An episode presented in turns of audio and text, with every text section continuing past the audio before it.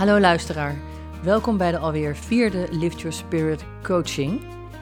En vandaag gaan we het hebben over hoe ga je weer beginnen naar je maand Dry January. En is een maand wel genoeg of is het ehm, niet genoeg? Wij ehm, hebben nu in ieder geval een maand minimaal niet gedronken, als het goed is. Ehm, ik iets langer, ik heb drie maanden niet gedronken, maar dat is even los daarvan. Daar kom ik zo wel op terug. Het belangrijkste is dat je een maand niet gedronken hebt. En hopelijk heb je het, als je mijn podcast geluisterd hebt, ook een beetje bewust kunnen doen. Echt kunnen voelen van wanneer krijg ik nou die trek en waar zit die nou, die trek en waar voel ik hem precies en ehm, kan ik ermee zijn met dat gevoel zonder er aan toe te geven. Nou, als dat je gelukt is, als je dat werkelijk dat werk gedaan hebt, dan wordt het nu echt heel erg leuk, als het goed is. Want dan kan je nu ook met datzelfde bewustzijn weer gaan beginnen. Als je dat tenminste wilt. Kijk, als je denkt, deze maand heeft mij zoveel opgeleverd, ik voel me fantastisch.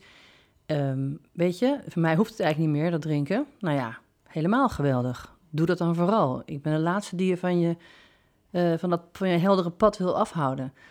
Maar als je bent zoals ik, dan hou je ook van een heerlijk glas wijn op zijn tijd. En dan wil je dat absoluut niet uit je leven bannen.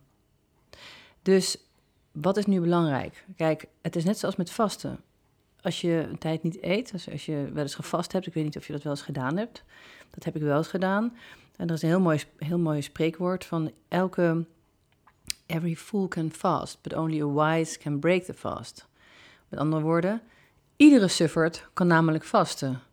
Maar alleen een wijze kan het vasten breken. En daarmee bedoel ik breken echt op een, op een goede manier. Want als jij een tijdje gevast hebt en je gaat daarna als een gek weer uh, friet met gehaktballen eten, dan doe je je lichaam eerder ja, kwaad dan goed. En datzelfde geldt natuurlijk ook voor uh, alcohol. Als je je lichaam een hele tijd uh, schoon hebt gemaakt, in de zin van, ik wil, laat ik het zo zeggen, geen alcohol hebt toegediend en het even vrij hebt gegeven van het, van, het, van het verwerken van alcohol, want dat is nogal een karweitje voor je lever, dan uh, is hij daar nu na een maand best wel, uh, denk ik, blij mee. In het begin denkt hij van, wat de hel, wat overkomt mij nu? en die krijgt ineens, maar dan denkt hij, maar het is, uh, het is echt menens, denkt hij dan. En dan kan hij echt gaan ontgiften. En de ene merkt dat door dat hij of doordat zij niet kan slapen, omdat je lever dan echt overuren gaat maken met het reinigingsproces.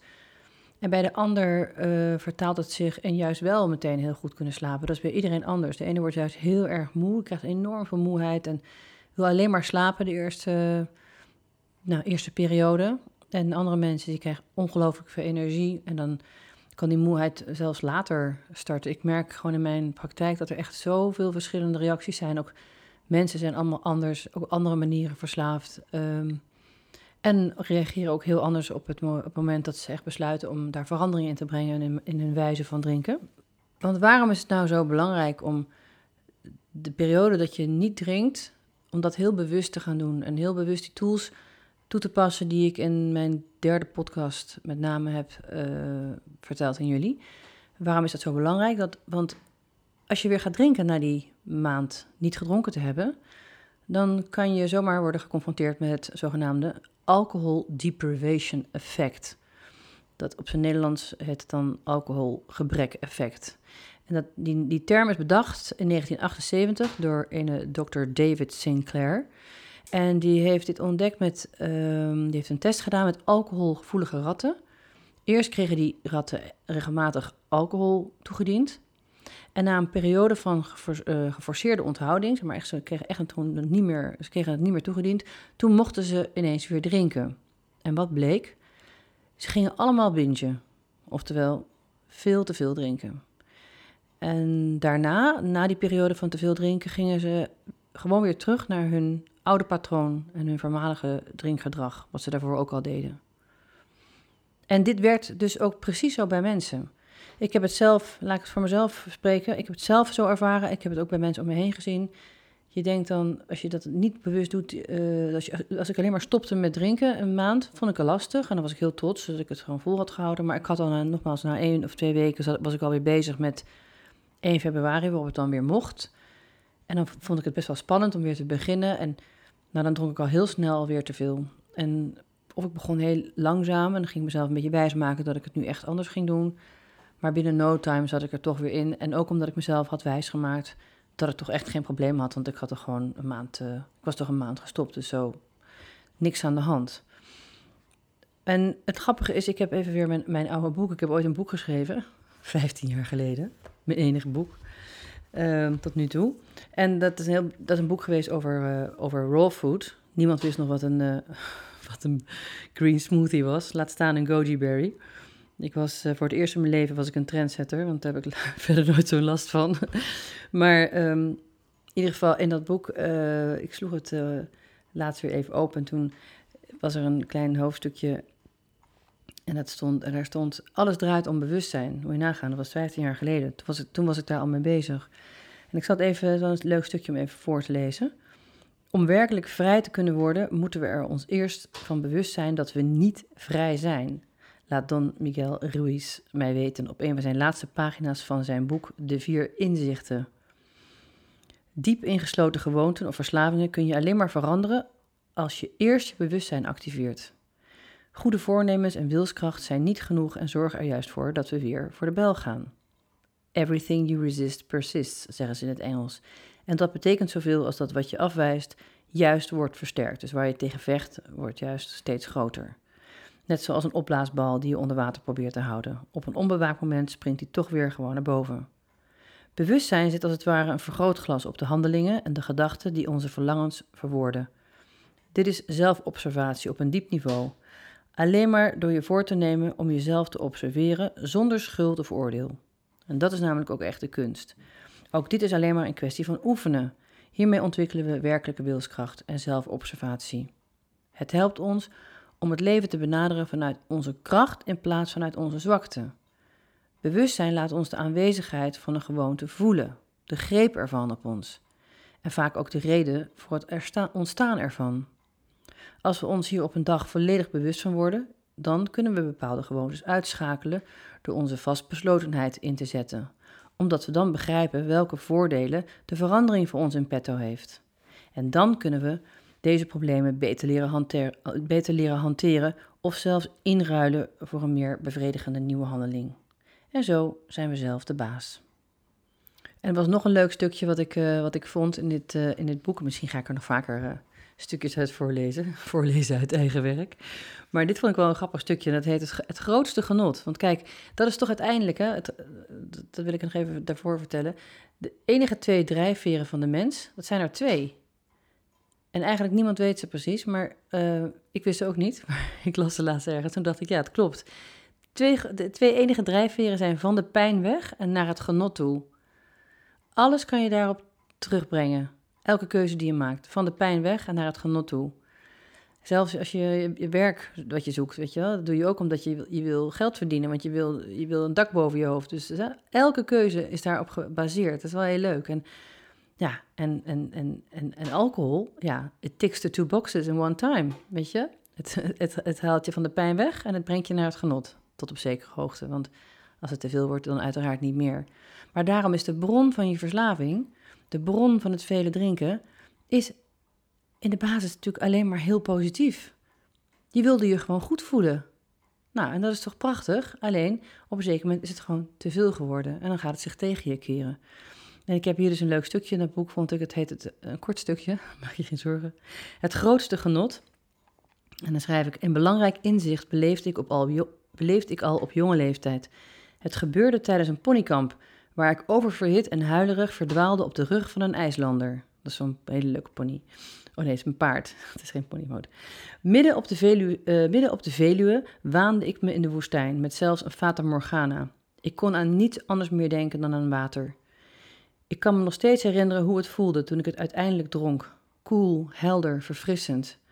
Want wat is er lekkerder dan frisse lucht te kunnen inademen als je benauwd bent, naar de wc te kunnen gaan als de nood hoog is, te slapen als je doodmoe bent en te eten als je honger hebt. Rauwe bonen desnoods. Honger maakt ze zoet. Het vervullen van mijn werkelijke lichamelijke behoeften is een genot dat ik bijna was vergeten. Gewoon ademen is voldoende om altijd gelukkig te zijn.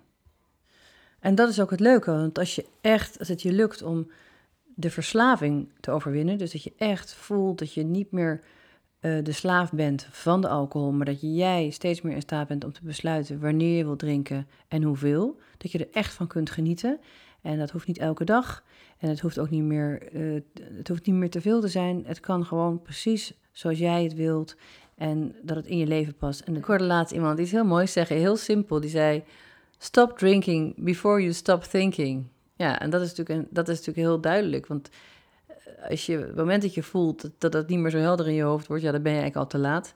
Dus als je aan het drinken bent, als je weer wijn gaat drinken of bier of wat dan ook, blijf heel goed voelen van volg ik de conversatie nog, uh, ben ik er nog bij. Met andere woorden, blijf heel dicht bij jezelf. Want als je bij jezelf blijft, en, en wanneer ben je bij jezelf, wanneer weet je dat?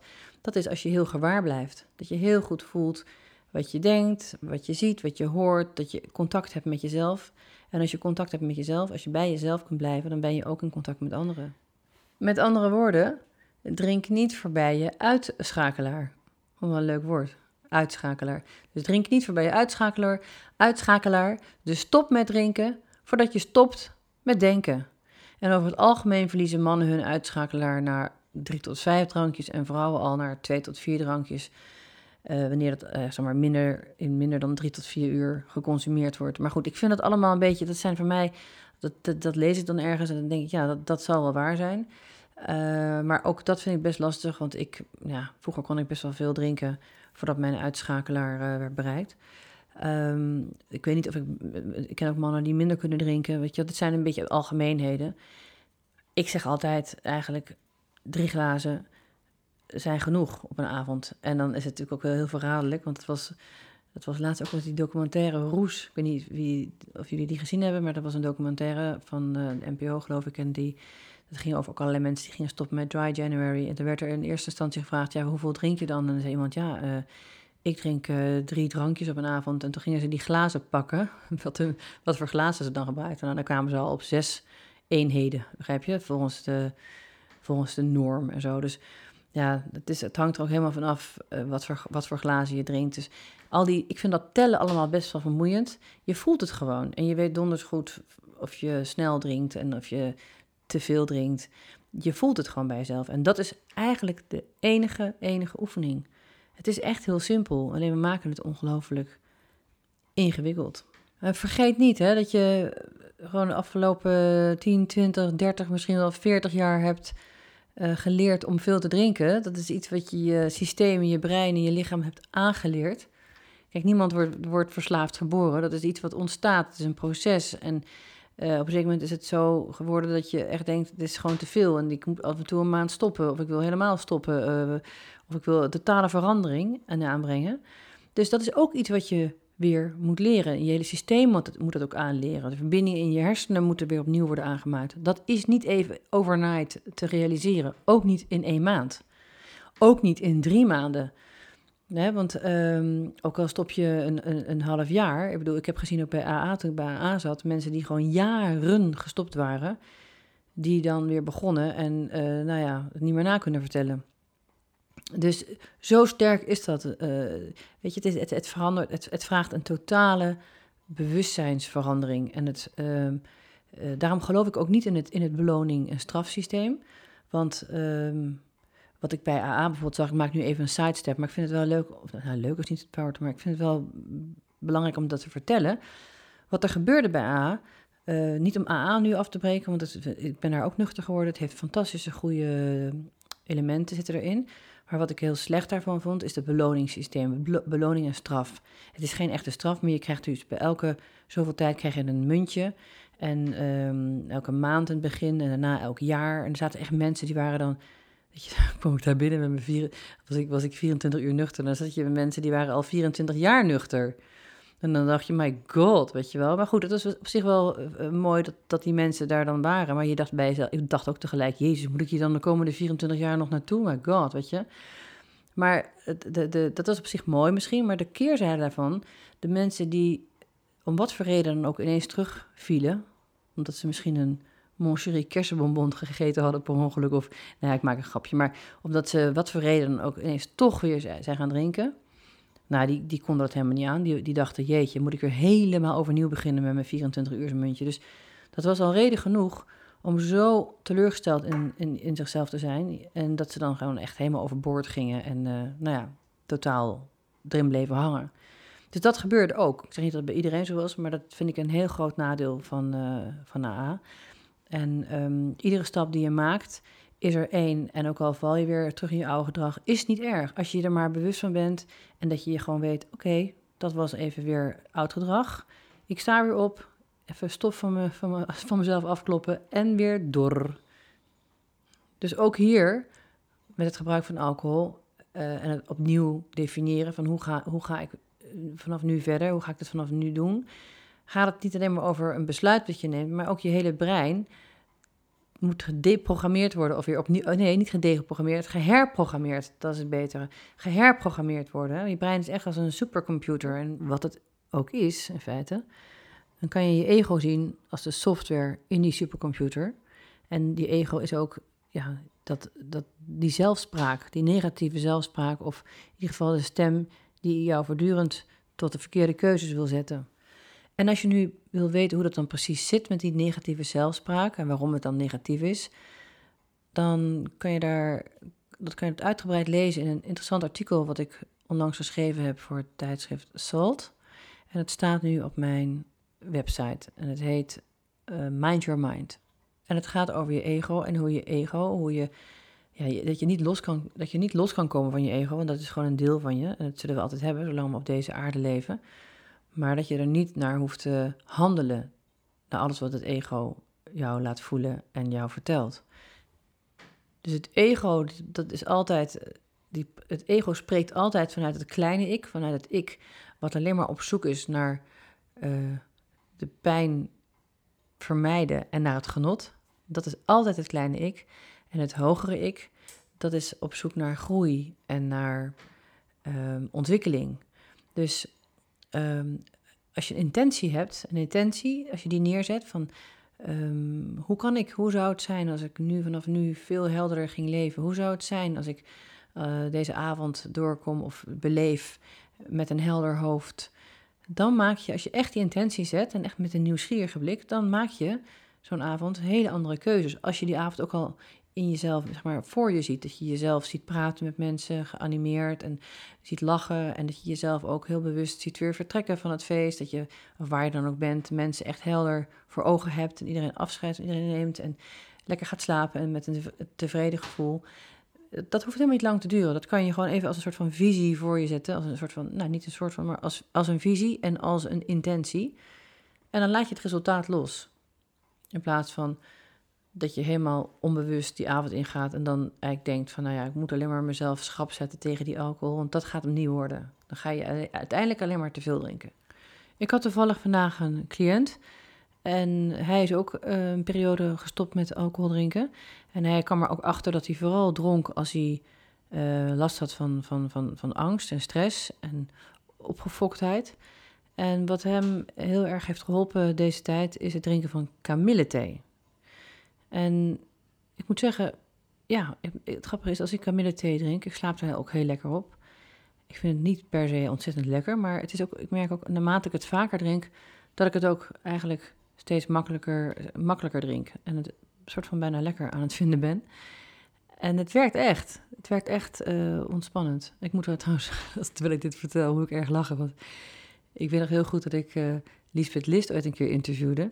En dat ze me vertelde dat ze dan uh, vlak voor een voorstelling, of in ieder geval tijdens de voorstelling, weet ik veel, was ze met haar, haar man, die was er vaak met haar mee. En dan hadden ze zo'n kopje thee. En dan zeiden ze tegen iedereen: Ja, nee, we drinken even een kopje kamillethee.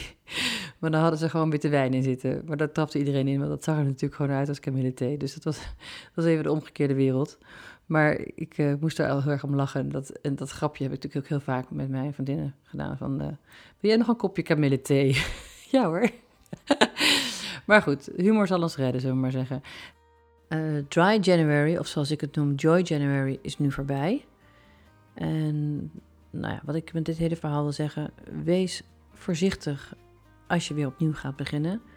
Wees je heel bewust van je keuzes en ook van het feit dat, het, dat je zomaar weer binnen no time eh, op je oude niveau kunt zitten. En dat zou jammer zijn, van alle moeite. En het zou fantastisch zijn als het je lukt. En als je ondersteuning nodig hebt, dan kun je mij bereiken op mailadres mail. En Roxaan met 1 N en Kats met C-A-T-Z. Of op mijn website kijken www.roxanekats.nl. En ik kan je helpen bij het nemen van je volgende stap in je heldere leven. Ik dank jullie weer hartelijk voor het luisteren.